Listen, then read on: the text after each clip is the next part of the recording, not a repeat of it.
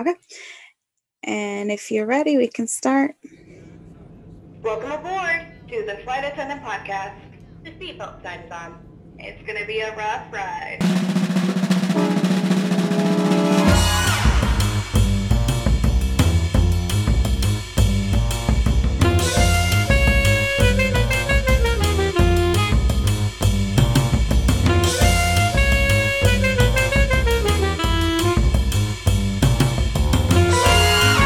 So, welcome everyone to the Flight Attendant Podcast. My name is B, and this week we have Molly joining us. She's another flight attendant that works with me. I've actually have never met her before. Uh, we just kind of became friends on Facebook, and then here she is. so, hi guys. uh, so, how long have you been a flight attendant? Um, I've been a flight attendant for three and a half years now. It seems like much longer some days. it definitely does. Sometimes I'm like, I don't even remember what it was like before I wasn't a flight attendant. Same. It's like a whole different time.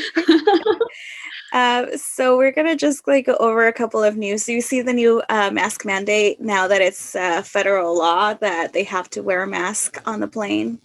Yes, and I've been on um, one trip since that happened, and I don't necessarily feel like I did anything to like lessen or make it better or anything, but hopefully it'll make things get better.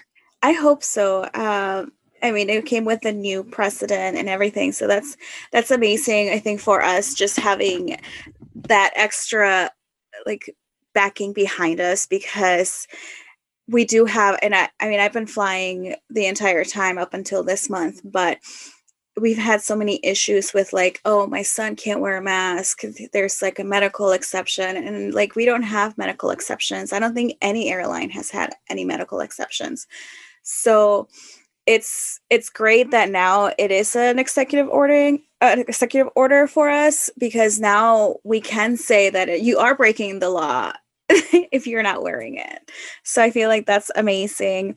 And then uh, with the payroll protection program, hopefully that passes through like more employees, more airline employees can come back, not just in flight, but all across the airline industry because it it may not see it because a lot of people are still kind of you know getting going through the motions but it, it's definitely affecting every single part of our industry have you noticed any? Yeah. Yeah. yeah. I've been I've been reading the news this week and I've been seeing like some more notices go out and things like that. It's making me nervous again. I hate watching it just for like our industry, just like everything. Like I feel like we've been through it and like I also just wish that like we got a little bit more support, which is why I'm really glad they finally put the mandate in place. Um, with like what we've been having to deal with in order to help people travel this whole time. Yeah, for sure. So you said that you um you're you're kind of like worried about the WARN notices. Did you get a WARN notice when all of this broke out? No, I didn't. I am kind of, I guess, like mid-level seniority at my company, and so I I was safe, and I um, was fortunate enough to be able to take um, several months of voluntary leave and things like that. And so um, I didn't really come back to flying until um, right around the holidays. Oh, that's nice. And then I've been flying since then. So how was how did the holidays traveling or holiday traveler holiday season what go for you from like from this year to last year? Did you fly last year? Or you know, like yeah, 2019? so I feel like um just like where I was at and what like holiday schedule I got, I wasn't as much of a fan. Like I because we had a full flight schedule in the holidays in 2019, I was able to um, have a little bit more flexibility. And this year I flew over Christmas Eve, Christmas, New Year's Eve, and New Year's Day. Oh, and wow. so I wasn't home. I got home late on Christmas Day and late on New Year's Day, um, both both times. And um, then had no break, went right into being um, on reserve for the first time in two and a half years in oh. January, oh. and it was awful. That's crazy. not ready. I don't know. I mean, I feel like for me, I haven't, I haven't been on reserve for like five years. So I don't know what I would do if I had to go back. I can only imagine. And I did think about um, bidding for reserve in um, um, in January, but I was like, well, you know what? It's right after the holidays, and not a lot of people are going to be traveling, so I'll just stick it out with what I had. And then at the end of the month, I ended up being exposed to COVID, so I had to like, but I, I was pulled off no. on my last trip. Just crazy. I'm like, oh, for no. 10 months, I flew and nothing. but I finally, I just, I was like, I can't do this. So I just took off February. So, so what did you do? Yeah, that's part of what made. Go ahead. Oh, sorry, but that, that's part of what made being on reserve um like kind of hard for me. My parents ended up getting COVID right after the holidays, and so I was on call, not always at home, and trying to constantly check in on my parents, but I couldn't go see them and like drop on my trips like I might have if I was a, a line holder. And so it was rough. I bet. Um, so yeah. I just got to see them last week oh, when so they were cleared. that's good. That's good. I'm glad we've got to hear that. Um, so what did you do during your COVID uh free list or you know flight? I can't speak today for some reason. When you weren't flying during COVID. um, so um like the first so I actually got exposed on uh, in March. So I got pulled off like this is before we even really had procedures. I, I called out for a trip and then ended up dropping another trip because like we hadn't clarified yet exactly what you were even supposed to do. And I was um, quarantined in my apartment. I was so not ready for that. It was so weird after going from like I had flown like almost the max that we're allowed to fly at our airline in February to being at my house by myself for two weeks. It was weird. It was really weird. And um, then in April, when I like I had just gotten cleared from my like being quarantined and I didn't get sick, I was fine. Um, I went on like one trip, I think, like maybe like a two day or something. Yeah. And then worked a turn, and then everything else got canceled on my schedule, like pretty much everybody's yeah. in April. And so it was weird.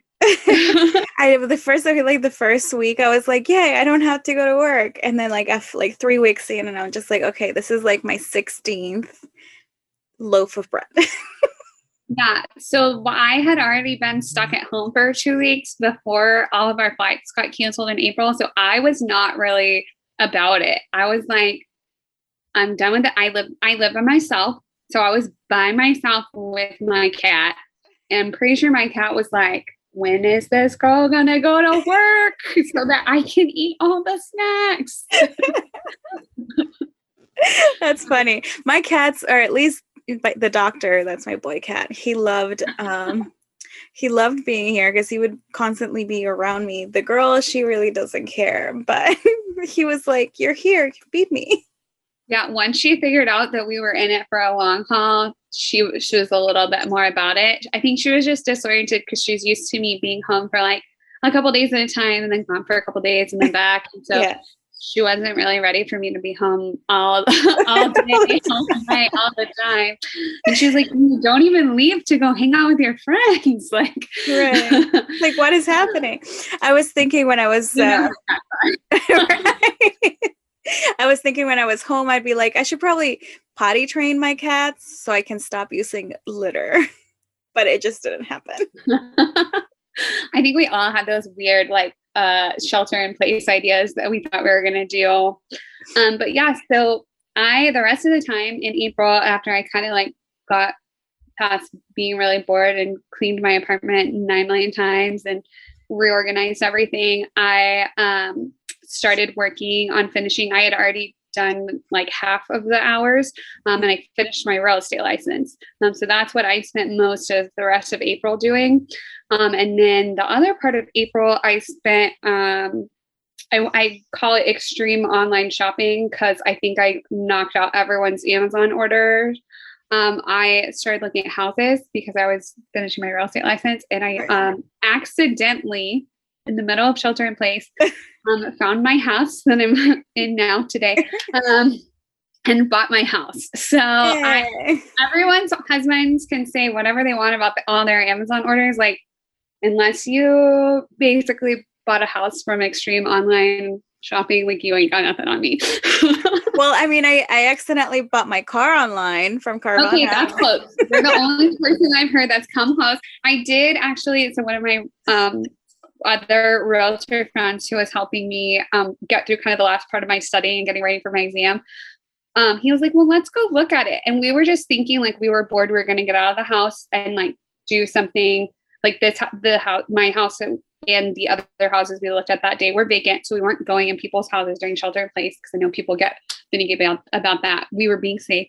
Um, and so this was actually the second house we wanted to look at, but other people were looking at it that afternoon. It wasn't the original first house I found online, but I had seen it and I thought it was cute, but I thought it wasn't in my price range and there was a price drop on it. And so um, that's how we ended up. We were just, we weren't really goofing around. Like, I seriously had been considering buying a house for a while but I wasn't necessarily planning to buy one that day. You're like, sure, just bag it up for me, please. well, I was planning to, you know, wait until I got my own license so that I could kind of learn and do like my first personal deal and just have my like mentor and everything walk me through it. Um, but I, I ended up, my friend was my realtor because I hadn't, I couldn't get into the um, exam yeah. in time to be able to put in an offer. Um, i was like waiting to sit i was waiting for my background check to be cleared to sit for my exam when we um Looked like started the process of yeah. my house. Yeah see it's yeah. too bad that you don't live here because i'm actually looking for a house now. Well i do uh, my brokerage is amazing and it's nation well it's actually it's a global bro- brokerage. So if you don't already have an agent let's chat after this. I'll hook you up with one of my one of my people in chicago for sure for sure let's do that. Because yeah so when, when, I bought my car on a sunday morning i don't know like i was just like looking i got an email that said it was pre-approved and i had just finished paying off my other car but i was like i really don't need one but let me look what's going on. And then i was like oh like this is cute. And then i just kind of like went through the motions and i'm like i wonder how much i'd actually pay. And i put all my info in and then i hit submit and it was like congratulations you bought a car. And i was like excuse me what it's like it's gonna be delivered on Wednesday, and I was like, okay, I guess it's here. You're just like I did that. Okay, so what kind of car did you get, and do you love it? I love it. It's a it's a, a 2018 Buick Encore. It's like a little SUV. Ooh. I know, and it's my favorite color too, so it's kind of exciting. I like it. Okay, I approve of our quarantine purchase. yeah, so it's uh, it's been it's it's it's been good. 2020 was actually not a bad year apart from like the whole quarantining situation and not being able to travel.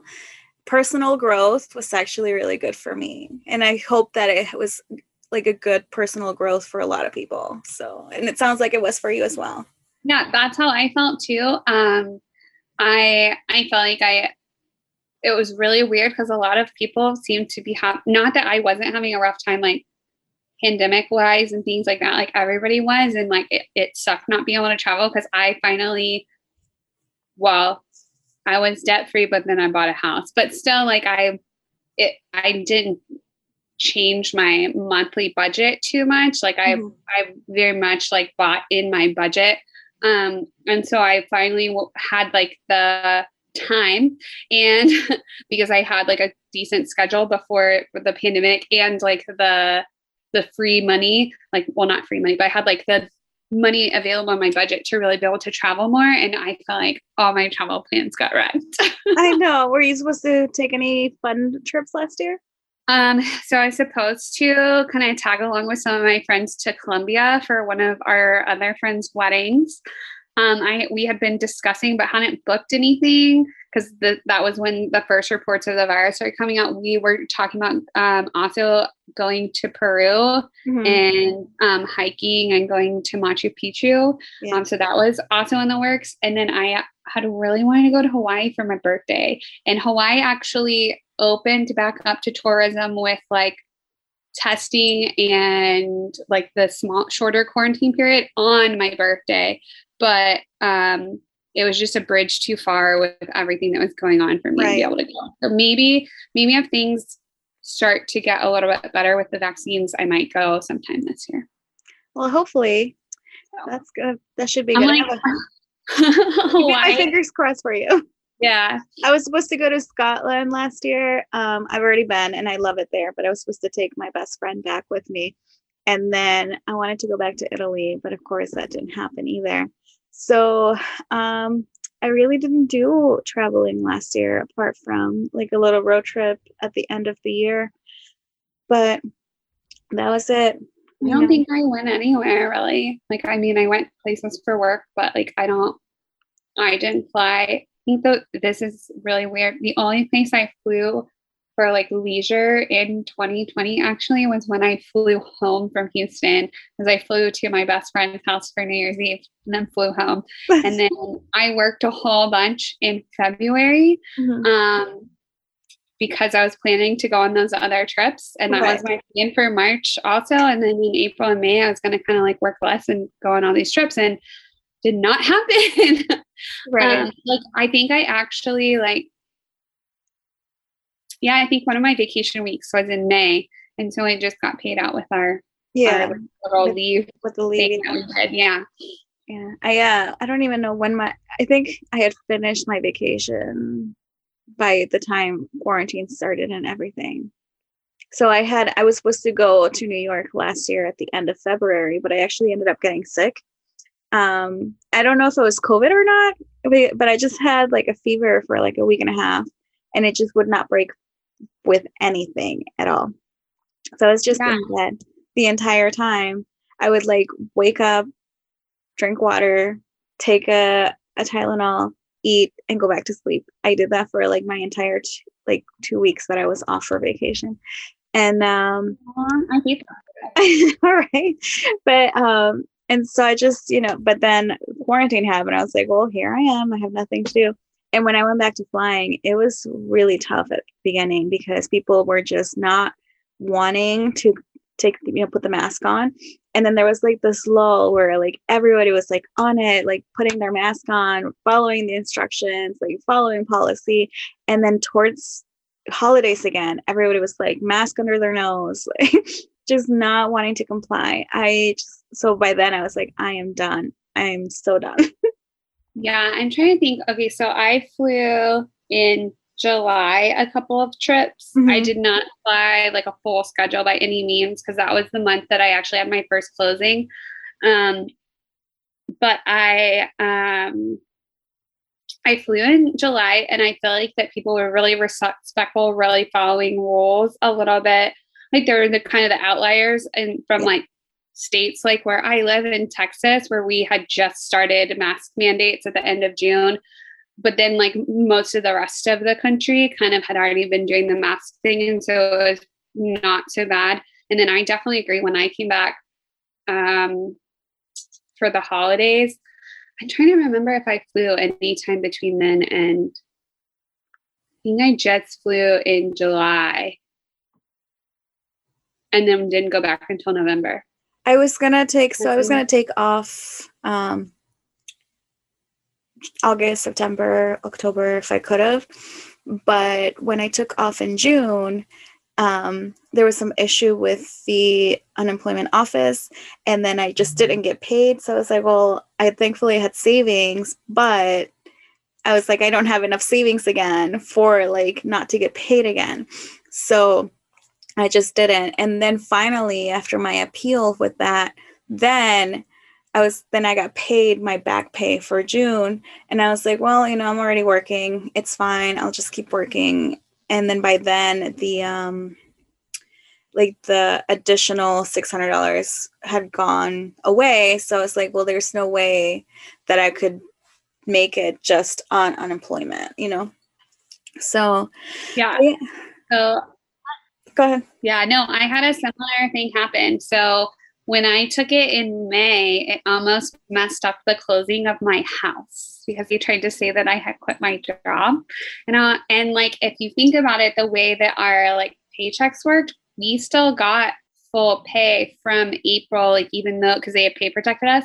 So I actually had my normal income approximately because I had already picked up and done everything with our schedules and everything before we got paper protected because we kind of knew that might be coming. And so I picked up to like the normal amount that I normally fly. Right. And also I didn't have my real estate license yet. And so um I got paid like a pretty normal amount in May. So I was fine when we were on when um I was on leave in May. And then I couldn't apply because we were still finishing closing my um, loan um, in June. Like I didn't want to mess up buying my house since I still was kind of okay. And so I really, it wasn't really an issue for me until the end of June. And I had um, gotten my license and closed a few leases. So I still was like not even able to really, it was horrible. I'm in Texas. Um, and so, so many people were calling um, because our bars and restaurants had been shut down for like months at this time. And so it was almost impossible to get through to um, the Texas Workforce Commission to even start your unemployment claim. Right. And so, like, I couldn't even get through to apply. And then I went back to work in July. And of course, in July, I also closed my first um, sale. And so then I was like, well, now I can take off for August. So I did. And I just kind of kept like that momentum going a little bit. And mm-hmm. because I was closing not like quickly or anything, but because I was closing on um, uh, home sales and leases, I was able to to stay off through October with with the way um, our leave was set up. And then honestly, I could have definitely taken off in December, um, but there was no way they were going to offer us leave in December with the amount of people that were trying to travel. So I just flew um, two long, long four days and like a couple turns. yeah, I worked straight from um, December 21st through January 11th. So that was like 22 days in a row that I did not have a day off. Yeah. And after that, I was like, I'm, I give up. I'm done. Mine was not quite that bad. I worked December 22nd. Yeah, December 22nd through the 25th. And then I was home. And then December, what was it, like 29th? Mm. And I did go December 29th all the way to January 4th. And that was too much because it wasn't trips I picked some of them. Yeah. so I, I did some interesting red eye flights that I was not a fan. I because I had been so on like a normal sleep schedule and like setting up my schedule to where like I was flying during the days and stuff because I got into such like a normal person routine and not like the flight attendant sleep life. And right. So like, what is this? That's like what I did. I did for some reason all of my trips in December had red eyes, and I was like, why though? Like why? And it why was. Did do this? and, and but it was like, but I did it to myself because I picked the highest um, credit line that was available without looking at the trips. Oh no, that's the worst because you're like, I'm gonna make money for the holidays, and then you're like, you get on the trip and you're like, I really wish I was asleep right now. I hope this book is good. yeah. So I was just like, no. I was like, never again. And it's actually like now part of my bid option. So I was like, no, red That's the way to go for sure yeah, if you can avoid it with your schedule, if you don't have specific days you need off, I, I always try to bid no red eyes, except for we have um we have some red eye turns um, in my base that actually people like because they are kind of nice to just like get it over with and you can still do whatever you need during the day. Right. So when I was on reserve, that's what I would pick up a lot because then I still got my days off to run errands, but then I was able to uh, like get some extra hours in. Right. I used to be a little workaholic before I got my real estate license. Now I'm like, now I have I'm gonna go show people houses. See, I need to I need to find something for me to do on because I have I do stuff on the side like I'll do upholstery and I'll do like I'll help my mm. mom out with whatever she needs done but like I don't have like a steady flow of income because I just like there's nothing that like really interests me apart yeah, you gotta find that thing you're passionate yeah about. yeah so like you know i've i've done the upholstery and whenever people find me because they're usually trying to find my dad and my dad who passed away you know about 10 years ago so like they were like oh it's like is he around? It's like, oh, he's no longer, but like I can help you if you need it or whatever. And that's usually how people find me. Um, and then I'll do like I'll teach Zumba on the side as well, but I have not taught mm-hmm. Zumba in about a year. so like, are y'all because you're up in Chicago? Mm-hmm. So how is it for y'all? Because I know like it's basically like the Wild West down here in Texas. Yeah, so I'm actually not quite in Chicago proper. I'm like just south of it in Northwest Indiana, which is great because Indiana is half open. So mm-hmm. the gyms are open, but I used to teach at the Y and they cut back a lot of their stuff when everything hit. So I just haven't even been in there.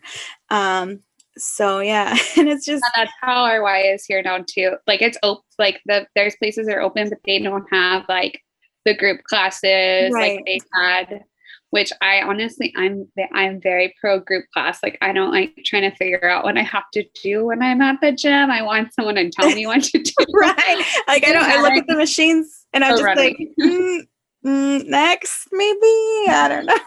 I look around and see what other people are doing. Yeah, thank God for my trainer because no, like me planning my own workout would consist of me literally like staring at the machine, deciding that I couldn't do it, even though I definitely could, and then putting my headphones in and going and running on the treadmill, which is the same thing I do when I'm not at the gym. I run outside. And so, so I work with I work out with my trainer a couple times a month so that I can get better at weighted exercise. That's good. So That's good. I should I should look into that too. See if I can get a trainer here. Um, so what got you into real estate? Um, so my dad is a CPA and um, so and he has had his own um, tax firm here in um, DFW for I don't probably like over 20 years now. I'm not even sure anymore. Oh, wow. Um, it, they bought they bought um like a client list when I was um in elementary school, mm-hmm. and we've been doing it ever since. So I I also sometimes moonlight as an accounting assistant when when they get really busy. It's about to be tax season, so I I know um, if I if I end if we get an option to take leave in March, my parents are gonna be like, do it, you can come help. And I'm gonna be like, oh You'd have been like, no, um, mom, dad, no, sorry. no, but that's that's the other reason. Um, during when we were on leave and stuff, I helped my parents out a little bit too because tax season last year kept getting extended and mm-hmm. they were helping everybody get PPP loans. So right. it was wild. It was wild. Um, they were like, my parents were working like 80 hour weeks just to like get everybody's oh wow try to get yeah um but so uh I I come from like my dad is an entrepreneur. He runs his own um, small business, and so I've always kind of thought about wanting a business, but kind of like you, for a long time, I couldn't figure out what it was that I wanted to do. And I'm always, I mean, like, who doesn't love home design and like shopping for houses online and looking at pretty houses and all kinds of stuff like like I think every every person likes it a little bit because we all want to have a cool place to live and right. a safe place to live and like a happy place to live. And so when I first became a flight attendant, um, I um, came from the corporate world, so I took a pay cut, like a lot of us did that came mm-hmm. came in from other careers, and um, for a while I was kind of okay with it. I still had, I mean, I still do, but I still had like a pretty good savings and things like that. And so I was not, I was lucky and fortunate. I never struggled to the extent that some flight attendants do, um, especially trying to like learn how to live on our crazy pay the way they have it. Right. Um, and so I was really lucky. But then it, then it got to kind of like what we were talking about. Like I wanted to be able to have a little bit more um, money to travel and just do things I wanted to do, kind of how I had when I had a corporate salary, because um, our schedules are a lot more flexible now. And so you have a lot more options. And so um, I was kind of doing the work really hard for a couple months, then like get to do whatever a little bit more what I wanted for a couple months. And I would kind of go through that cycle. And my dad, ever since I started, obviously he's an accountant, so he could see the numbers like from miles away that like I obviously at some point was going to need to be doing if I wanted to continue living um, my bougie, which is not even really bougie lifestyle, I was going to have to fly a lot or do something else with flying. And so he had kind of encouraged me, even like back when I started um, flying to start looking at real estate. And I'm like, I don't know if I want to do that. Like my friends that were, I have some friends in real estate that are really successful, and then I have mm-hmm. some friends that really struggle. And I'm like, and especially like at that point in time, be on reserve when you first start, like I don't think there's no possible way I could have done it. Um, this past month was really hard. it's the hardest month right. I've had in in real estate. Period. Like even from the month I started. Um, and so he just kind of has always pushed me to think about it. And I have a business degree, so um, I definitely had like the knowledge. Um, I just in Texas, you have to take 180 hours of coursework before you can sit for your state and national exam. Oh. So in like mid 2019, um, I had finally kind of gotten to that good balance with my like flight schedule. Mm-hmm. And so I was like, I think I might actually have time to do something like this. Um, so I'm gonna start start working on it. And um, one of my my friend actually that helped me purchase my house was like, yes, do it. Like you got this. And so um, I went really like gung ho, got like my first couple courses out of the way. And then like life happened. Um, I went through like a really horrible breakup and I just like didn't really do anything but fly a lot and run a lot and and just like enjoy time with my friends right. and try to like distract myself and you know move on like we all do when things like that happen and so it kind of really got set aside until um, the shelter in place. And then at that point, I was like, well, I don't have anything better to do. I might as well do this. And that was when the real estate, it was right before the like real estate kind of started booming. Like the market, the market rates um, for mortgages had already kind of started to drop down into the threes, like pretty solidly. Mm-hmm. And so, um, I, in talking to my dad, I was like, well, I need, if I'm going to do this, I need to like do it and get it done. And I knew it was taking people a while to like be able to sit for their exam with like social distancing and like some of the exam centers were closed because you have to go take it like actually in a proctored center. Um, that was really weird taking an exam in a mask it helped me for when we did our um, our annual training because I was already used to like I had taken that way longer exam in a mask and so I didn't fidget as much but it was so bad. Like the poor proctor came by and was like you can take your mask off because you're six feet away if it's making you that nervous. It was so bad. She's like just wait till you walk away. Because I'm like over here trying to do real estate math right. like with the calculator which believe me, if you ever work with me as a realtor, I will get you the best lender and they're going to be way better at math than me. Or I'm going to be talking to my dad, who's a CPA. I am not bad at math. I'm not trying to say that I am, but financing and like the real estate math that they make you do, no one should have to do without an Excel spreadsheet. It's not fair. Having to do with a calculator is not fun. No, no financial professional does it on a calculator. And like shout out to my dad. He's how I passed finance in college. Hey, um, hey dad. But so yeah, so that's how I got into real estate and um kind of once I really finally jumped in, um, I'm really lucky. I have a friend who he buys a house every few years, moves into it, remodels it, sells it, buys another house. So he was in that buy cycle. He had just sold um, house. the house that he had remodeled. It it sat on the market because of the shelter in place, and so it was kind of all just like fell into place at that time. And he was ready to um, start um, looking at places and gave me um, the opportunity to earn his business. And so I found him. That was my first clothing. It was one of my friends from my running group. Um, and he's got the house probably, I would say, like he's because he does most of the work himself um, and then brings in like licensed contractors for like plumbing and electricians when he needs it. And so he's probably about halfway through with that now because like he's also had to stop and start because building supplies because everybody went like gung ho on remodeling their houses right. um, I, are expensive and kind of hard to get sometimes, like especially lumber. And I know when I moved in my house, I didn't have curtains for like the first two months because they're back ordered at Target. and I literally, like, I wasn't even being picky about curtains. Like I have like gauzy white curtains. Like, like I just need curtains. I'm like, I'm like, y'all already have houses. Just keep your tacky curtains for a little while. Like I, my neighbors can see me. you know what I did for mine, for my windows here? Cause I uh, when I buy my house, like I need to have like more space between me and my next door next door neighbor. I can see into their bathroom out of my window, so I just oh. put. I know, so I just put um uh the frosted film on my windows, so I can still get the. So I get the light in, so, but nobody can see. yeah, no, it was at that point where I was like, maybe I should just that literally was one of the solutions we came up with if my curtains kept getting back ordered um, was that I was just going to buy a roll of frosted film because the main issue was my front windows that like face the street because I have like my living area runs like all along the front of the house and mm-hmm. then my um the bedrooms are like back like I'm sitting on my couch right now. Mm-hmm.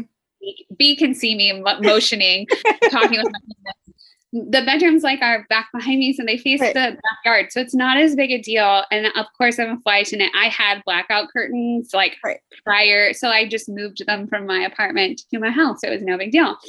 And like my the guest bedroom I use as my office, like it's not a big deal that there's not curtains because it faces like it's not like I have guests right now during during the pandemic. it's just my cat sleeping on the bed that hers and um, so like it's not a big deal that there's not curtains, and it's also like where I normally like sit in the mornings, like my desk is in there, and so it's kind of nice that there's it's bright, light, but right. like facing the street, like I couldn't even walk through my living room, like into my kitchen, like. You're like scantily clad. I had to be in like full on pajamas to like go get a glass of water. It was not working yeah, I, I couldn't imagine my so like for me, I just have the because I like light coming in, and it's so weird because when I'm home, it can be daylight outside, and I could be passed out in my bed. It's fine, but if I'm in like a hotel room, everything has to be like dark. I don't know, it's weird. But my mom is like the total opposite, where she like where she needs to have like curtains everywhere. And I'm just like, she's like, Your room is so bright. You need some blackout blackout curtains. I'm like, no, mom, it's fine. She's like, No, no, no, let's get you some. And I'm just like, no, no, no. So I I only have um I have the frosted windows and then I have like just the sheers and that's it. But the rest of the house, it's all like curtained up. No, so like in my living areas, I'm like you. I really like light. So I have like the very they're not quite sheer but like kind of like the gauzy linen mm-hmm. um, curtains like all throughout like the living spaces in my house. And then in my room i actually have it to where like when i'm not sleeping like the light is coming in. I love light but when i'm trying to sleep right. i think it, if i'm taking a nap i don't care. I give zero like cares about anything. I will take a nap whenever wherever. It could you could shine a light in my face and if I want to take a nap, I'm going to take a nap. But when I'm trying to like go to sleep, I have to have it dark. Yeah, I think like that's sleep, sleep. It's, so I have like an be... eye mask too. oh, that's nice. For me, it has to be like cold and dark, and I'm good. no worries. What did you do before um, you started flying? Um, so before I started flying, like immediately before I started, I had actually quit um, a job in corporate training that I really hated, and I was working. It was I got hired on um, at the beginning of May in 2017. And so I had actually been working for my parents that whole tax season because I mm-hmm. was so miserable in my corporate job. And I told them, I was like, I know what I want to do. I want to go be a flight attendant. I want to travel. And um, so I'm really, I was really lucky at that point in time. Um, the um, the other accountant that my parents had had working with them um, decided she wanted to um, spend more time with her kids because they're in they were in elementary school at the time, and so I kind of like stepped in and took over her role for tax season while they were mm-hmm. looking for another person to start, and so it just worked out really well. Just kind of one of those things like I don't. Every time I've wanted to transition careers, I've been really scared, but then like we are talking about the real estate thing and then also becoming a flight attendant, everything once I took the leap kind of fell into place for me. And so um, I had quit my job probably like the prior fall, knowing that I was going to transition and work um, crazy tax hours with my parents. Somehow right. we all survived. Um, yeah. And with the knowledge that they knew that if I got called to flight attendant training, I was like piecing out. Right. And um I the airline our airline was actually the uh, first one I got a in-person interview with. Oh, nice. uh, it wasn't the last one, but it was the first one. And then they were also the first person to offer me a job. And like, if you know anything about being a flight attendant, which I know B does, um, it is so competitive. And so when you get that offer, it's like your golden ticket and you go. And yeah, and you just gotta take it. Yeah. Um, and so I'm so thrilled I did. Um, but I worked in corporate training. So I worked like super long hours because I was um I worked in, in several different positions, but um, the position I was in the longest, I was basically the main corporate trainer for a software company. Mm-hmm. And so I sometimes would have to be at the office, and I worked in downtown Dallas at the time. Um, I'd have to be downtown in my office by like 6 30 or 7 o'clock in the morning to start trainings and make sure the breakfast was there for trainings because I like coordinated everything. Like I didn't right. just help with training and help with testing. Like I also made sure all the catering was set up and planned and like right. every, like I was the training department plus like my manager. And at the time, by the time that I kind of had gotten to that point, she was doing a separate, like really intensive um culture um rollout, kind of like the culture rollout mm-hmm. we had when I first started um at our airline. And so um she was like traveling to all our different offices like across um, the globe and so i was supporting her and keeping all of our normal right um, stuff going on and so um, i just started getting burnt out and then i worked for a short time for um, a javascript coding Bootcamp as their um, curriculum admin and like uh, i also ran their um, like intern program. And that was remote. So that was kind of my first taste of being able to travel. Yeah. um, and i worked on pacific time. And so um, it just worked out really well for me. And i started traveling at that point in time just kind of in the us mm-hmm. um, and then i decided um, to um, I wasn't loving remote life because I really enjoy interacting with people. Mm-hmm. And so I transitioned to back to another corporate position and I ended up hating it. I ended up hating being back in an office, even though I got to interact interact with people. Um, and so that's when I decided that I wanted to just travel. That's, that's good. That's good. I remember because um, I worked at a um, when I was in college, I worked at a call center and I hated it and I hated it. So I, uh, so like that same summer, like I quit. I like walked in one day. I was like, I'm sorry, I can't do this. And the supervisor was like, What? It's like, who are you? And I'm just like, Yeah. I'm like, I'm quitting. And she goes like, Okay, have a good day. And I was like, Okay, thanks. so like, I was literally just the number to them. So then um, I was like looking at different different jobs, and there was like this one for an insurance company, and I went to the interview, and I was like, yeah, I just like I didn't really like my job. Like I was staring at a wall the entire day, like talking to like cold calls and stuff like that, and I'm not, you know, I don't like to do cold calls. And they were like, no, no, no, that's not here at all. Like you're gonna be answering phones and blah blah blah. And I was like, okay, cool. So I get there on my first day, and I'm literally in a basement staring at the wall wall doing cold calls. I was like, I was like, no, I'm like, this is not gonna work out things. And I just like walked away. I was like, I don't so know. So that is yeah, that is a little bit how how that going back into the office, the corporate office. I think I made it six or eight weeks or something. Yeah. And um it was not good. I'm not proud. This is the that's the only time I've ever quit without giving like a full two weeks or more notice from right. any job. And I literally went in. It was like a building where there was like secured access, and my friend knew that I was really miserable. Like my my couple friends that I had right. made the time I was there, which I'm actually still friends with some of them. Oh, they were great people. I did, it was just a miserable job, and so I left my corporate laptop and everything. And he actually like uh, put my little ID thing like into the ID return, so I didn't even have to bring my ID back later. And I had I um, had already preset because I worked in tr- like I was like a Gmail Outlook calendar whiz by this time right. in my career. I had set a scheduled email to send after I was already like on my way back to Fort Worth.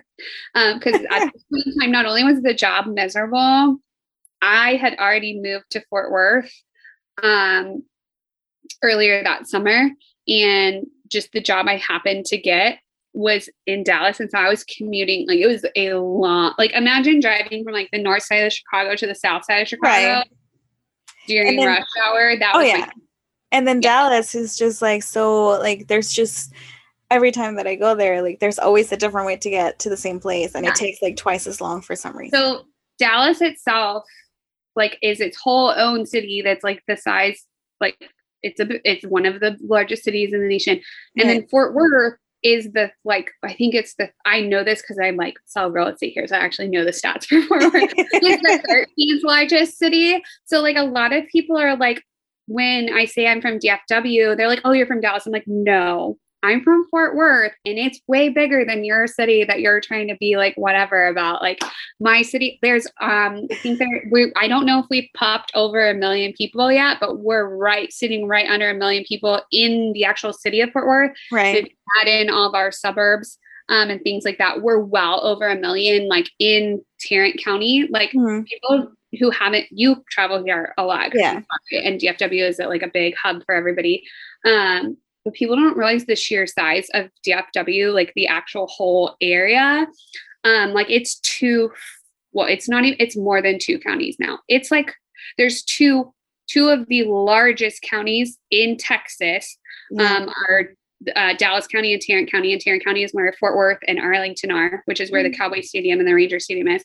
And then there's also like a handful, probably like five or six other outlying counties that have like Frisco, Grapevine, like stuff like that in it, and McKinney and Coppell and like, all, and then there's like all the stuff on the Fort Worth side, like Denton has like Keller, Weatherford, Burleson, stuff like that. It's huge, right. and so um, it's not a fun commute that was a really long way for me to explain that. Like you're literally driving halfway across of Texas. Not really. I know. Not, well, I mean, halfway across Texas. yeah. no, it's fine. it's that so, yeah, really I, funny when we're flying and the pilots are like, "We're still, we're still we're above still, Texas." like still.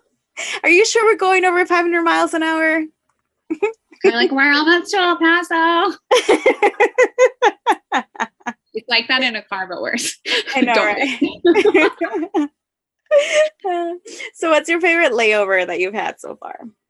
Um, honestly, really funny. Um, so like my favorite layover to try to like just get like mm-hmm. over and over is um Chicago. I actually love Chicago. I lived in Chicago for a little bit of time for like one of my um, projects uh, with the software company I worked with. And so mm-hmm. I, I really enjoy it because I have friends that live up there and um, our hotel is really close to um, the blue line, so you can get downtown really easily. You don't have to mess with like Ubers and stuff like that, mm-hmm. and or really anywhere in Chicago. You don't have to go down all the way downtown, Wicker Park, wherever.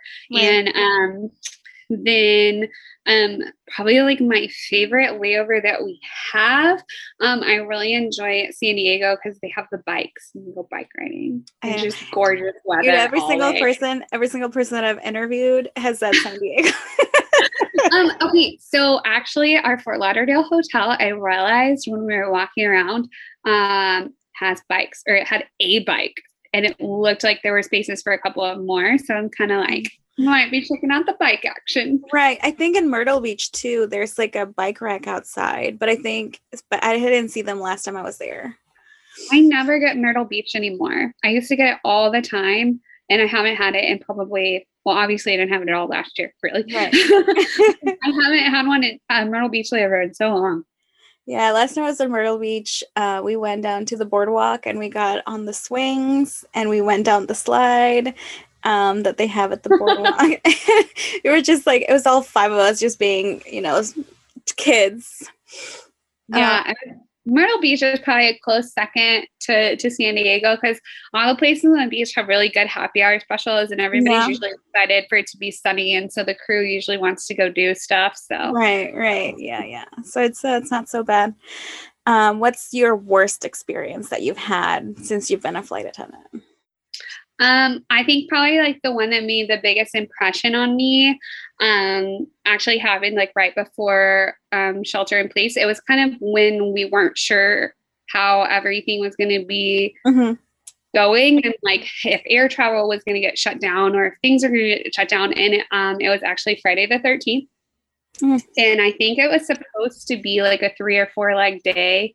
I don't even remember exactly what we did fly, but I know that like one of our legs got canceled because we ended up in New Orleans. And this is before obviously we knew like the full severity of what was going to happen. Right. And we actually went out in the quarter that night. Like we went and got um, boiled crawfish. We went on like they hadn't been to New Orleans before, so we went on the ghost tour that I loved. I went to LSU, so I love uh, which is in Baton Rouge. So whenever I take friends to New Orleans, I love to make them go on the ghost tour because yeah. I get like a lot of good history, but it's also just really fun. Right. And, um, you get to drink while you're on the ghost tour, which is never, never a bad thing. And right. so we were actually out in the quarter, which we just went on the tour and then went back because we had to fly the next morning. Mm-hmm um, we um, were actually out in the quarter that like one of the last nights that it was open. Um, like I think that next day was when really everybody started to go into shelter in place. Right. Um, that was when um, New Orleans started spiking really bad post Mardi Gras, mm-hmm. and so we didn't know that that was going to happen, but that happened. But that morning was horrible. So like that night made up for it. But um, people were still going on spring break. And it was kind of at that point in time where we were all wondering if air travel needed to be or was going to be shut down to pr- it, this wasn't controlling spread at this time so we thought it was like to prevent is what we were thinking i think or i don't know right probably um around that time in early march because a lot it was right before like the huge outbreaks started happening in new orleans and new york and stuff like that and so we were still thinking that maybe if they had shut shut down like domestic air travel for a couple weeks that this was like a containable thing. Like no one knew how this was going to be. But it was very tense um, on the airplane. Like some people were wearing masks some people weren't. Like some people were saying that you shouldn't be traveling but then it's still like full on spring break season. And so we were in atlanta which uh, can be interesting. Oh yes and um, we were on our smaller plane where there's only three flight attendants. And so I was the only flight attendant up front at the time. The other flight attendants were in the cabin or in the back galley. Wow. And um, so I'm greeting everybody, you know, saying good morning and everything. And I watch um, a young man come on board. And I really didn't think anything of it until he started seat hopping, um, mm-hmm. which for those of you that are flight attendants, people will just sit down at a random seat and try to see if they can stay there so they can be closer to the front of the plane or they want a window seat or they want an aisle seat or they want like a more comfortable whatever seat they think they want. And so i had watched him like bounce all around the plane but i kind of was like as long as it's not messing up weight and balance and he's sitting down in a seatbelt there's so much i can, it's not like i can go into the cabin because i have to stay at the front door um, to like check on it and so i was like if he's still being weird towards the end of boarding like i'll call back and have them check his boarding pass but he wasn't doing anything that like was concerning other than i was just like it's kind of weird that he keeps hopping around but also like that can happen it doesn't happen as much now because people are very much like about their space but like mm-hmm. prior to the pandemic seat hopping happened all the all time. The time. all the time. I see it. I'm like every single airline too that I've that I've non-revved on. It's been like I'll be sitting in my seat and then so and I'm sitting next to somebody with the middle seat open, and then uh, as soon as like the flight attendant turns around, they like just sneak over to the other one. Who's like, what was the point of that? like, my favorite is when people are like, "Oh, I thought you didn't have assigned seats," and I'm like, "Guys, there's one airline that doesn't have assigned seats. One. One. One. That's it. One. That's it. And I'm like, this is not it. this is not it. Um, so I'm kind of watching him, and then I like things happen, paperwork comes, the gate agent is checking people's passes and zones and making sure everything so mm-hmm. that we mm-hmm. can get ready to close up and be on our way and everything. And I think we were only flying like Fort Lauderdale. So short, short flight, like right. super short flight. I think it's like a 45 minute actual and it's probably blocked longer than that, but your actual time in the air is maybe 45 minutes. So she moves some people around um and to like put some families together and just like accommodate some people move some mm-hmm. people to the exit road so they have more leg room there's like stuff like that and so she's taking care of all of it so that we don't have to worry about them being in the right place she had already figured it out right. and so she came up and she was like okay i moved everybody like we're gonna go make sure there's not anybody else back up top we'll be down to close in whatever she told me mm-hmm. so she leaves and i'm just kind of hanging out we have a couple pilots sitting in the second row and um, so i was making sure that like they had everything they needed since they were um, commuting into work and stuff like that and um, i don't know if they were commuting or maybe one of them one of them was commuting and one of them had flown our prior leg and was like dead heading back to base mm-hmm. and so um, super nice guys and so i was just kind of talking to them and all of a sudden i see the seat hopper just start like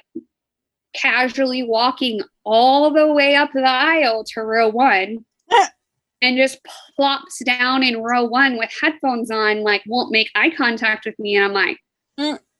this is sketchy as hell because he had already been seat hopping. So, like, seat hopping itself, not suspicious. Seat hopping and then strolling up to the front of the plane when we're about to close is suspicious because, right. like, what a lot of people don't think about is we actually we're not just saying hello to you when you come on the plane like we are observing for like people that can help us in an emergency like making sure that there's not any weird security things going on making sure you're being safe trying to help you like all that stuff so all of that is happening while we're smiling and telling you good morning right in our heads exactly so i'm like this guy has been hopping around it's really weird now he's sitting in the front and so I'm like, okay, well, let me just make sure like where he's supposed to be seated. This is no big deal. So I'm like, hey, sir, like, how are you doing? Can I see your boarding pass? No. And I'm like, okay, well, if you don't want to show me your boarding pass, I need you to return to your ticketed seat. Um, and then I started thinking about, I was like, why won't he show me his boarding pass? Like in my head. And he's like, she told me that that I could move up here well, there's two girls in the back, and one of them is my best friend who I, if possible, we always fly together. Right. And so I know good and well neither one of them just sent someone some someone up there without calling and calling, telling you right exactly so i'm like she who and he's like the girl in the back so i call just to like try to like de-escalate the situation. I was like maybe they just forgot to call me. Maybe it got busy. She's like nope. And she he's she was like the gate agent did talk to him so she might have moved him. So i asked him well did the gate agent move you? And he was like i told you she but he didn't confirm gate agent. And i was like okay like no problem. If you'll just give me your boarding pass i can um like just confirm that she moved you to the seat because i just literally was thinking like this guy is being really abrasive about trying to stay in the front row right now okay. and so in my mind I'm thinking about like flight security, right. not about like anything else other than that. And but I'm also trying to be really calm. So then he starts going off on me and like yelling at me and calling me a racist and cursing me out, will not give me his boarding pass. And like I um, this was even before any of the George Floyd stuff had happened. And mm-hmm. I take like being compassionate no matter who you are, like so seriously. And so I started getting like upset because this literally had nothing to do with it. I, I wasn't like, oh my God, why are you sitting here? And I literally just wanted his boarding pass and I was going to let him stay there. I just wanted to make sure that like we knew where he was and, and that, that, he was and that he's actually there. Right, right. Like he's actually and he wasn't doing anything sketchy. And literally, this was an observation based on his behavior, not in any way what he looked like. And he was trying to make it about that. So he's yelling at me so loudly that the like frat boys from like whatever colleges in Atlanta that are going down to Fort Lauderdale for spring break are videotaping it. And he's just like reaming me, like to the point where like I just don't even have it. Like I'm just not even arguing with him. I'm just like, well, just give me your boarding pass and I can take care of it. Like what so finally I just walk into the flight deck and I'm like, I don't know what to do. Like this guy is yelling at me. I don't know what I did. I don't know why he's so upset. He won't give me a boarding pass. He like was seat hopping and then came up to the front. And so like to me, that was automatic security risk. And so like I think that that's what people don't realize is sometimes when we're asking people on a plane, we're not looking at like Yeah, we're not looking at like like we're judging you or right. anything. like we're watching your behavior. Like this could have been a soccer mom.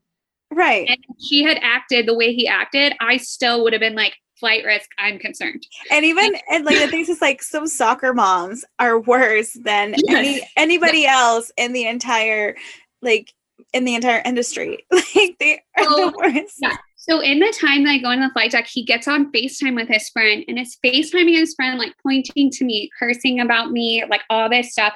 And so finally the gate agent comes back and I'm like, I think we might have to remove him. Like I have to sit up here by myself. He will not calm down. And they were like, Well, do you want him off the flight? And I was like, if he can't calm down, like I'm not gonna be able to do my job if something does happen. And I'm concerned about how abrasive right being because like at this point he's being so adamant about I had asked him to like step to the back of the cabin because I thought maybe giving some like separation because and that is actually our procedure. If we don't know where you're supposed to sit you're supposed to hang out in the back galley while we right. figure it out. Like I had tried everything and he just was so so so they um uh the gate agents ended up taking him out and talking to him in the jet bridge and like basically laying down the law for me. They were great and it's, it's gate agents that I had I'd been flying through Atlanta a lot at that point in time, and so they kind of knew me and knew that I not a trouble starter that like right. I only bring things up if I think it's a like safety security thing. And I was just trying to like make sure that people were in the right seats. And like it was just kind of weird. And they agreed and they're like, yeah, we did actually tell him he could move up. And they're like, we're really sorry. Like we thought that we ha- he had already moved and that you knew and and like basically put the fear of God in him that like if he said a word on the flight that like the Broward County Sheriff Office was going to meet him. I, was like, I was like, you don't have to tell him that. Like, I'm not, like, I'm not trying to be mean. I just like he, he was being weird.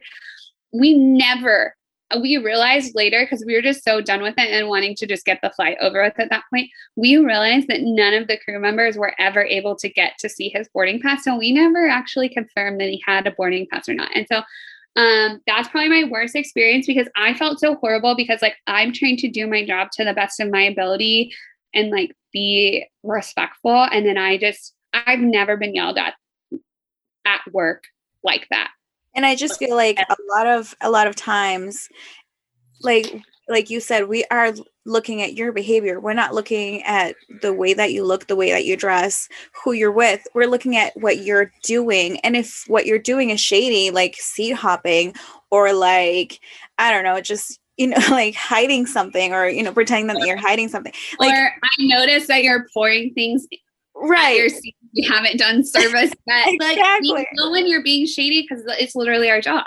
Right. like it's not about anything else except for your behavior because that's exactly what we're there for. We're there for the security of the aircraft.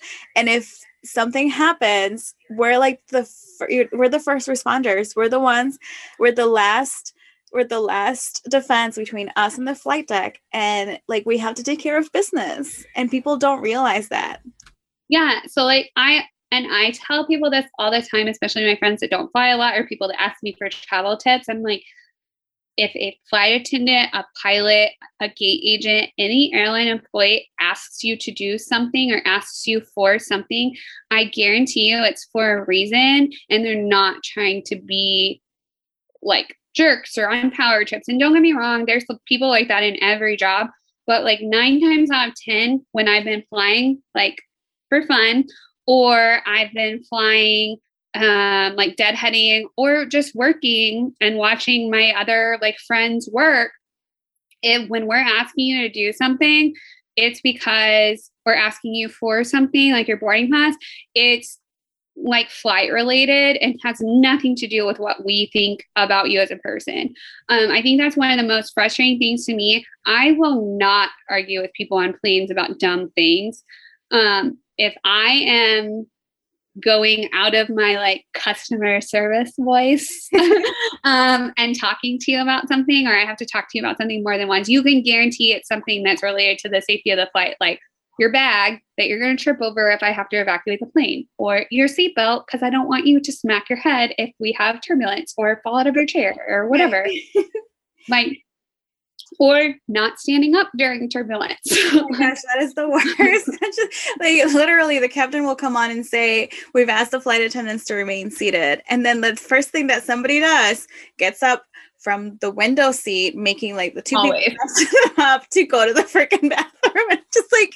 Did you and then they and then they make a line and they're standing over you and the turbulence is so bad that we're like buckled in and you're like please don't fall on me please go back to your seat I know it's like why, and then you tell them it's like, hey, it's it's bumpy. Like you can't tell it. It's like, but can I go to the bathroom? and we and, and a lot of people don't realize we legally are not allowed to say that you're allowed to be out of your seat. Like we are, we want you to go to the bathroom. No one wants you to pee on you, them, the seat, the plane, anything. We want you to be able to go to the bathroom, but we also want you to not have a broken arm because if we hit a huge bump and you break your arm, you're probably going to pee on yourself anyways. And then I'm going to have to take care of your broken arm with your pee on yourself. Exactly. I just told him like if it's an emergency, I'm not gonna stop you. But also just know that the airline takes no responsibility over any injuries you may incur. That's it. And it's like it's really not safe. I can't tell you not to go, but it's really not safe. You should be wearing a seatbelt right now. right, exactly. It's just it's ridiculous. It's ridiculous. So I well, love. Also, I'm like, the flight attendants are wearing seatbelts. How is that not a cue? If you're like, if the people that are there to save you are wearing their seatbelts, why are you not wearing them? So, it's ridiculous. Exactly. Um, are you reading any fun books? Ooh, um, I'm reading. So I probably everybody has been binging this recently over the holidays. So um, Virgin River from Netflix. There's uh-huh. actually a book series oh, also. Really? Um, so I have like a I um like to do um like the Kindle books uh from my library because uh-huh. it's free because I read a lot when especially when I'm working and um then they're portable. I don't have to carry all the books around. Ooh, I see your whole stack of books right there. Wait, no, hold on, hold on. That's not it. like, a little more. Yeah, well, I, we're not in my room with all my books because I'm in the living room, but like, yeah, my office just has stacks of books everywhere. Because um, I do actually prefer regular books, but so I'm reading the Virgin River series. Um, so I'm on the second one, and it's very different than the um, Netflix show. Like, it's the same characters, but it's a little bit different storyline. So it's kind of interesting, and it's kind of like a little bit trashy romance beach read, but it's nice. Um, but in what else have I read recently? Oh, like I, the other the other book that's on my um, Kindle and like uh, our work device right now is um, it's that it's one of the Malcolm Malcolm Gladwell books. Um, oh my gosh, I can't think of what it's called, but that's like as soon as I finish this book, I'm switching that. So I'm I'm really all over the place. And then like during December, I was reading um, a book called Tap Code um, that's about um, POWs from Vietnam. It's written from one of their, his perspective and then also a little bit from his wife's perspective. And it was actually a really eye opening book. I don't think I knew that much necessarily about. I knew that there were POWs. I knew they were over there for a long time. Obviously, I knew John McCain was one of them. And that's mm-hmm. about probably the extent that I really knew. Right. I knew a lot of them were pilots, which interested me because we work in aviation. Um, right. But I didn't know like the extent of how everything really was, and so it was really eye opening, like interesting um, part of history and how how things have happened. So um, it was really cool the way that they banded together to uh, survive. So if anyone likes military history, that's a good one. so I'm very all over the map. yeah, I mean, it's good to have like different interests, especially like since you're reading them on Kindle and you're, you know, we're flying so much, then it's it's easy to like go back and forth if like one book's get one book gets to like sedentary for what you're doing and you know like it's so you need some excitement. Yeah i usually have at least two or three on there. Well a because sometimes i if, if we get one of those long long flights where no one needs anything, I'll mm-hmm. speed read and then I'll be like, well, crap, I just read this whole book and I still have two more days. so I try to have multiple books going. yeah. So we would, yeah, just, uh, especially uh, like on those red eye flights where there's nothing else to do because everyone's sleeping. I have to like have a, uh, one of my lovely books that I'm actually so I've already read a lot of these books, but it's by um, one of my favorite authors. So I'm like collecting all of her books. Ooh. Yeah, so um I think I'm missing like two or three, but I think I'm almost done with the collection. All right. Yeah. So um, I'm just, I'm still reading Lovecraft Country because it's for my book club. And then, um, and then John Woolman, I still like to finish that one. And then I, I started The Flight Attendant because I want to see the show after I'm done reading the book. Oh, have you not read it yet? Oh, no. It's a good, okay. I'm like, I think I, I've only read like three chapters. So I don't know. It's kind of like, it's kind of weird at first. Um, but then I ended up really liking it. It's very different than books I normally read, but of course I read it because it's called The Flight Attendant. Um, and then I actually just finished, I got like a free little, in my Fit Fun box, I got a free subscription for two weeks to HBO Max. So oh. I uh, used it so I could watch The Flight Attendant real quick and my my subscription ended. So now I'm I'm don't have HBO Max anymore, but um, but it was worth it, and I'm glad I got like a little code. Um, it was, and it's one of those things like the show is a little bit different than the book, but mm-hmm. they both were really good. Yeah, like I just, I'm excited for season two. I know. I That's yeah. I heard there's gonna be a season two, so I'm like, I, I should finish this. And the thing is, like, I read books pretty quickly. Like, I could probably finish reading all of them, but I just don't want it to end. so I like I'm taking my time. I get that. Are you listening? You like the world I know that. Yeah. I mean, I have so many books though. I mean, I, I could probably, I, uh, when I was, this is like maybe almost, almost 12, 13 years ago. Um, my parents were like, we, it's like, we think you have a problem. And I was like, no, I don't have a problem. Like, I don't, I'm not drinking like all the time. They're like, no, no, no. It's like, you need to stop buying books in one month in like 2000 like 8 or something i bought $700 worth of books okay i've never bought that many but this is also why i have a library card so if i hadn't found this library card diversion i might have been there um, but also my parents have no say in the matter because i was an only child and it's their fault because when i got good grades on report cards um, we got to go to Chili's and Barnes and Noble was next door. So we got to go dinner at Chili's and I got like the chocolate shake, right? Like the little chocolate shake. And then we, I got to go pick out books at Barnes and Noble. Like my reward, this how nerdy I was when I was little. Hey. My reward for doing well in school was a chocolate shake and buying more books. That's a good for me. The monster. for me, for me, reading was a way to um, help me increase my vocabulary because that Spanish is my first language.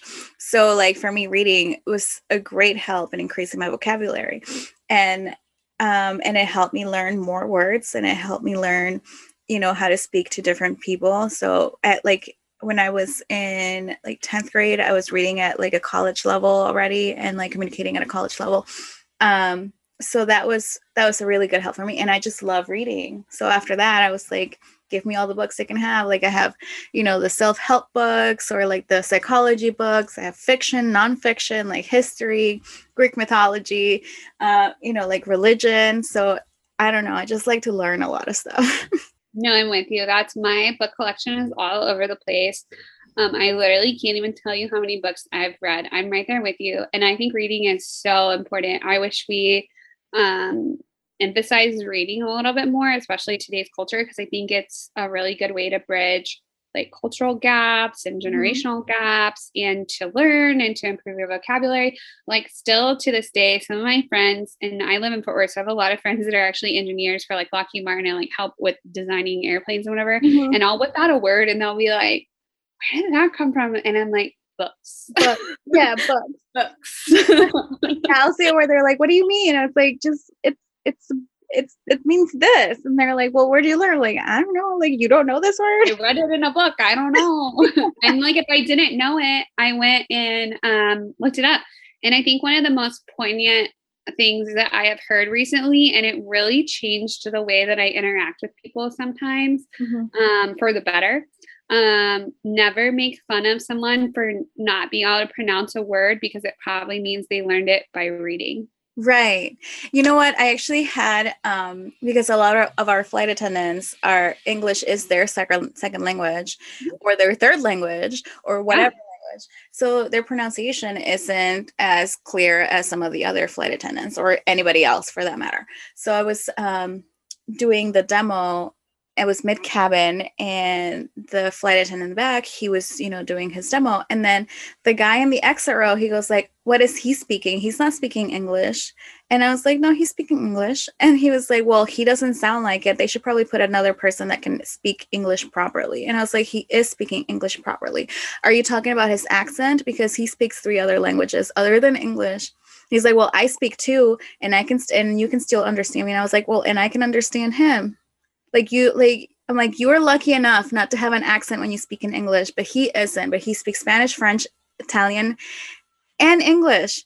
So like you know, like I speak English and then really really bad Spanish. Like I'm talking, I took plenty of Spanish in school, mm-hmm. but um, we didn't do a, like I guess I just had like crap well, I don't want to say crappy teachers because teachers work really hard, but like I didn't have teachers that made us um like we did a lot of book work. Like I can read, like if I'm if we're reading a map and figuring out where to like, go or reading a menu, I'm here for it. Like I can read in Spanish. And I can actually understand as long as people aren't talking really fast. I can usually understand like a good like gist of it. Mm-hmm. Um, but like uh, I know now I have like an alarm going off. I don't even remember what else I have today. Why this is going off? Hold on, let me grab it. So it's literally just like one of those little things. It's like an alarm that to like remind like I have it's weird. On my phone I have like um kind of like little mantras or little like reminders sometimes that just go off during like that I have set to go off at like different times during my like work day to like remind me things.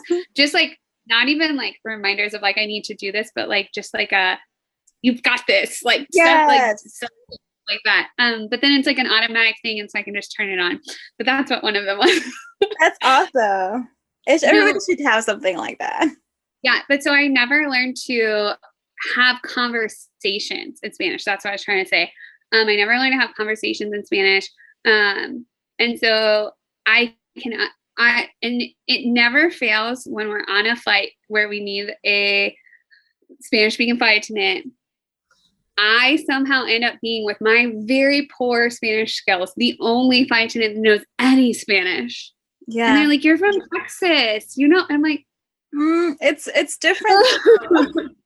no, and so, you're like immersed in that culture or like that country to yeah learning it like just by reading and you know or hearing it or something like that. and, and so i have so much respect for people that learn english because english is one of the hardest languages. We are so fortunate here in america that we grow up learning it and are immersed in it. Like having to learn it another way eh, like blows my mind because i should for the amount of Spanish instruction I've had, I should not struggle. Like I've struggled. I honestly, that's another thing on my travel list. I want to find like a Spanish immer- immersion program and like go do it so that I can become more fluent because like I really have no excuse. Right. Like I I have like the knowledge is locked away somewhere there in my brain. I just need to get it to like come out of my mouth when I try to speak. I literally think I sound like a, a little kindergartner trying to talk to people sometimes. Hey, but at least you're trying.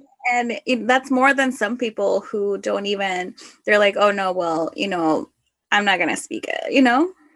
No, like I and I luckily I know all my numbers and letters really well. So like I can at least help people get um around on the airplane and I know like window and aisle and mid- middle and stuff like that. And so um and like above and below. And if I like I do like a little refresher for myself if I know that we might have like especially if we're um doing like flights where I know we might have more Spanish speakers, I like refresh myself because it just makes it easier for them. It makes them easier for me. It makes them feel more comfortable.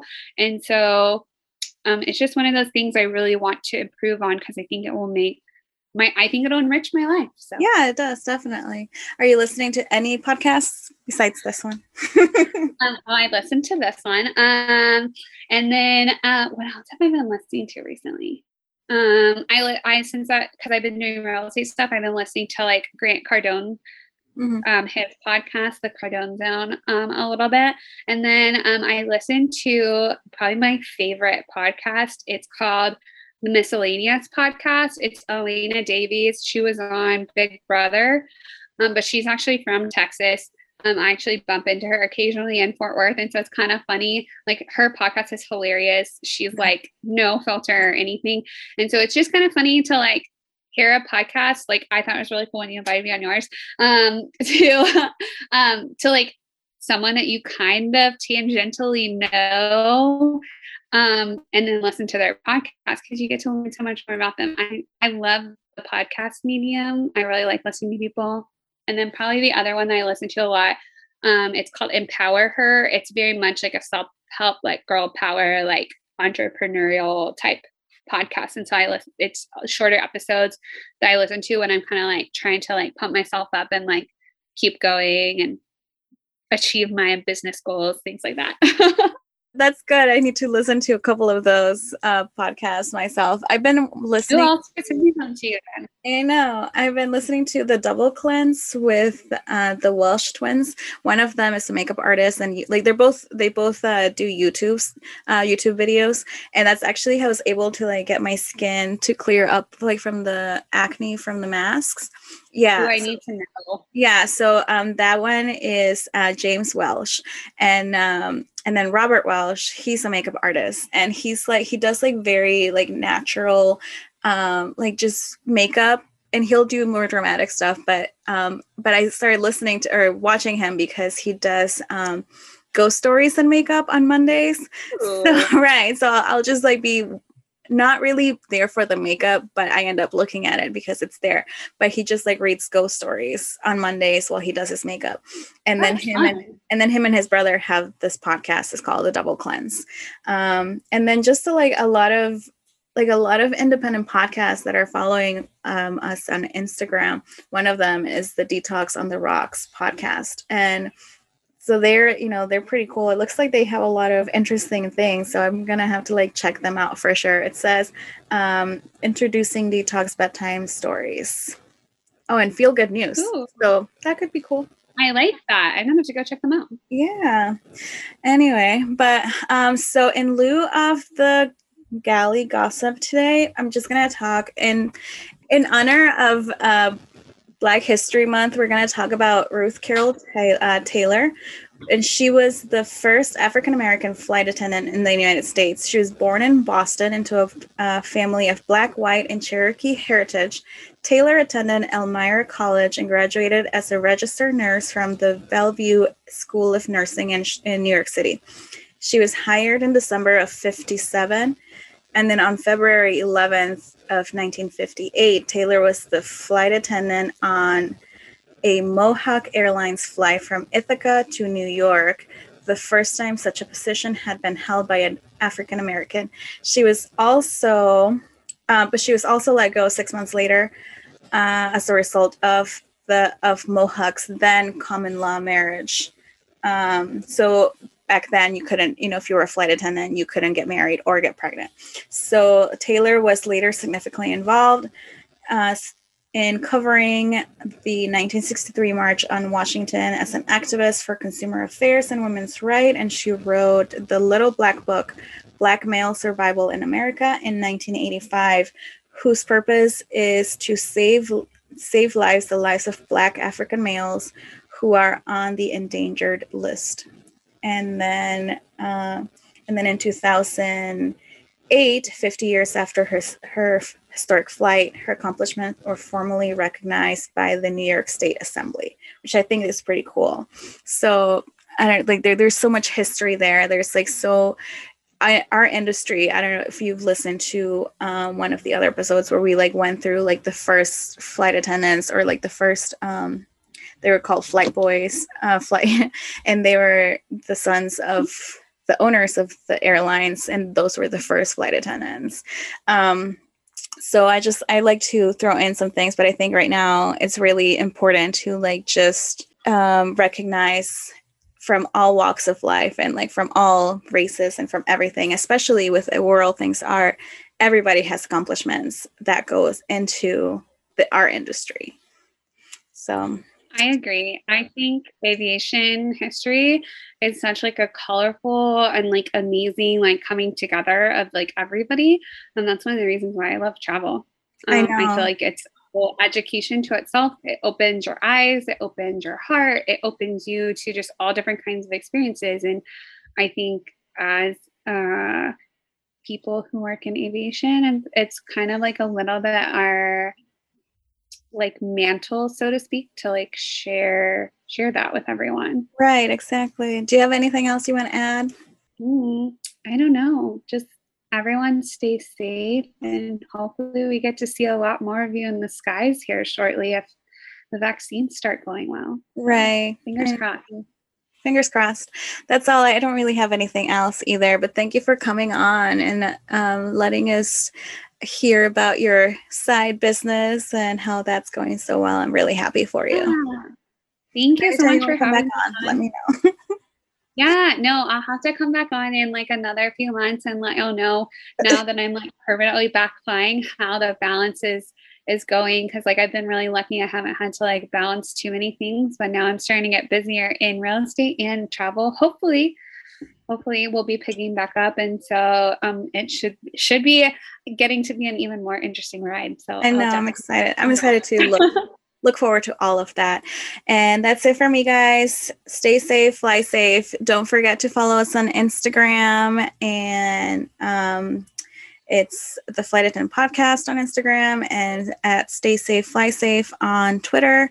And then we have our Gmail, the Flight Attendant Podcast at Gmail um, or the website. And then send us your concerns, questions, comments, your galley gossips, anything else you want to talk about if you want to be on the show. And I'll see you guys next week. Okay. Bye.